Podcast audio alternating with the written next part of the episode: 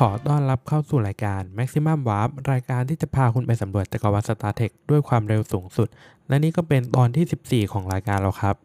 ใครที่เคยดู Star Trek ก็ต้องคุ้นกับของอย่างหนึ่งที่เรียกว่าอุปกรณ์ขนย้ายเครื่องขนย้ายหรือภาษาอังกฤษก็เรียกว่า Transporter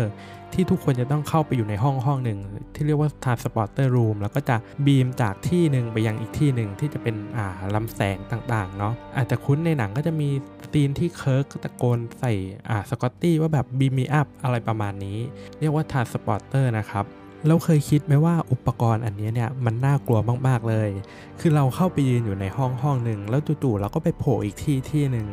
การทำงานของเครื่องนี้เนี่ยก็คือมันจะเปลี่ยนมวลของสิ่งของต่างๆอ่าของวัตถุของตัวเรา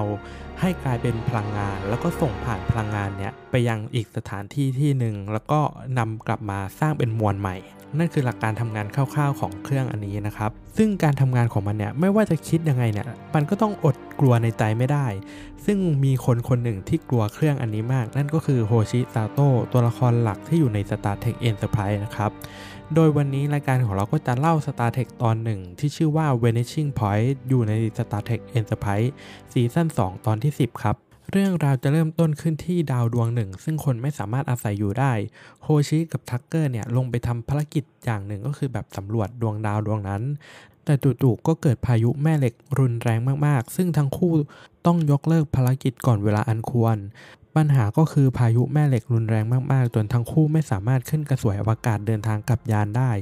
ทำให้ต้องใช้ทรานสปอร์เตอร์ในการเดินทางกลับไปยังยานเอ็นเตอร์ไพรส์ปัญหายังไม่หมดเพียงเท่านั้นเนื่องจากพายุมันรุนแรงมากๆทำให้ใช้ได้เดินทางครั้งละหนึ่งคนเท่านั้นทักเกอร์ก็ขึ้นไปก่อนแล้วคนถัดมาก็คือโฮชิซึ่งโฮชิเนี่ยจะกลัวเครื่องนี้มากๆเพราะไม่มั่นใจว่าการทำงานมันจะสมบูรณ์ถ้าเกิดสมมติมันไม่สามารถรวมพลังงานเป็นมวลได้มันจะเป็นยังไงตัวเธอจะตายหรือเปล่า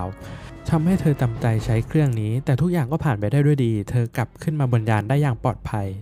นี่คือการบีมครั้งแรกของเธอเธอรู้สึกว่าร่างกายของเธอไม่ปกติสักเท่าไหร่แม้ทั้งหมดทั้งมวลของร่างกายเนี่ยจะปกติมากๆทำให้เธอมีความกังวลเล็กน้อยเธอก็ไปนั่งพูดคุยกับเพื่อนๆที่โรงอาหารเหมือนปกติแล้วก็มีคนพูดถึงไซรัสแลมซี่ไซรัสแลมซี่คือชายที่ทดลองใช้เครื่องเคลื่อนย้ายแล้วตัวเองก็ไปติดอยู่ในมิติย่อยทำให้ออกมาจากมิติย่อยไม่ได้ทุกคนรู้จากเรื่องเล่าเรื่องนี้หมดยกเว้นโฮชิคนเดียวเท่านั้นในเช้าวันถัดมาโฮชิมาทำงานสายซึ่งตอนนั้นเนี่ยเกิดเหตุด่วนมากๆก็คือมีการตรวจพบเอเลี่ยนอยู่บนดาวที่พวกเธอไปตรวจมาเมื่อวานซึ่งดาวดวงนั้นนะจริงๆแล้วมันเป็นดาวที่ไม่สามารถอาศัยอยู่ได้และปัญหาก็เกิดอีกอย่างก็คือไม่สามารถสื่อสารกับเอเลี่ยนตัวอ่าชนิดนั้นได้เพราะว่าเครื่องเครื่องแปลภาษาพังทำให้โฮชิต้องแปลภาษาสดๆแต่เธอก็ไม่สามารถสื่อสารกับเอเลี่ยนชนิดนั้นได้เลยเธอไม่สามารถแปลออกได้แม้แต่คำเดียวกัปตันอาร์เชอร์ก็เลยสั่งพักงานโฮชิโฮชิก็ไม่มีอะไรทำกับห้องไปอาบน้ำแล้วพบว่าน้ำเนี่ยหยดผ่านมือเธอไปเหมือนเธอไม่มีตัวตนอยู่ตรงนั้น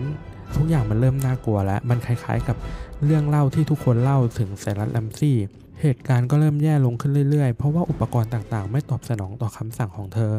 และรุธเธอรู้สึกว่าเพื่อนๆมองไม่เห็นเธอด้วยเหมือนกันความเครียดของเธอก็สูงขึ้นเพราะว่า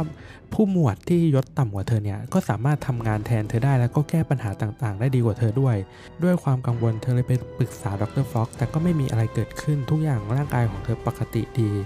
จนกระทั่งตัวเธอน่ะสามารถทะลุผ่านกำแพงได้ทะลุผ่านประตูได้และเมื่อเธอมองกระจก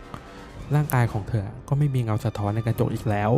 นี่คือเนื้อหาบางส่วนของ Star Trek ตอนนี้นะครับก็จะเป็นโฮชิซาโตะที่กลัวทรานสปอร์เตอร์มากๆแล้วไอสิ่งที่กลัวเนี่ยมันดันเกิดขึ้นจริงแถมยังน่ากลัวกว่าที่เธอคิดอีกด้วย Star Trek ตอนนี้เนี่ยมันโดดเด่นมากๆในการที่มันเป็นธีมสยองขวัญทุกอย่างมันจะบีบให้เรารู้สึกกลัวตามตัวละครนี้ทุกสิ่งที่เจอเนี่ยมันทำให้เราแบบกังวลและกลัวมากๆและเนื้อหาตอนนี้เนี่ยมันก็จะเป็นสิ่งที่จะมีความเชื่อมโยงใน Star Trek ตอนหลังจากนี้ของซีรีส์นี้เหมือนกันและถ้าใครเคยดู Star Trek The Next Generation ในตอนที่ชื่อว่า The Next Phase ที่จอร์ดี้แล้วก็โรลาเรนเนี่ยผ่านเครื่องทรานสปอร์ตนะครับมันก็จะเป็นตอนที่จะมีเนื้อหาใกล้ๆกันสิ่งที่เกิดกับทั้งคู่เนี่ยก็จะเหมือนกับสิ่งที่เกิดกับโฮชิครับใครที่ดู Star Trek ตอนนี้แล้วคิดเห็นยังไงมาคุยกันได้ผ่าน แฮชแท็ก แม็กซิมัม วาร์ป ครับก็ขอจบตอนนี้เพียงเท่านี้ขอให้ดู Star Trek ให้สนุกครับ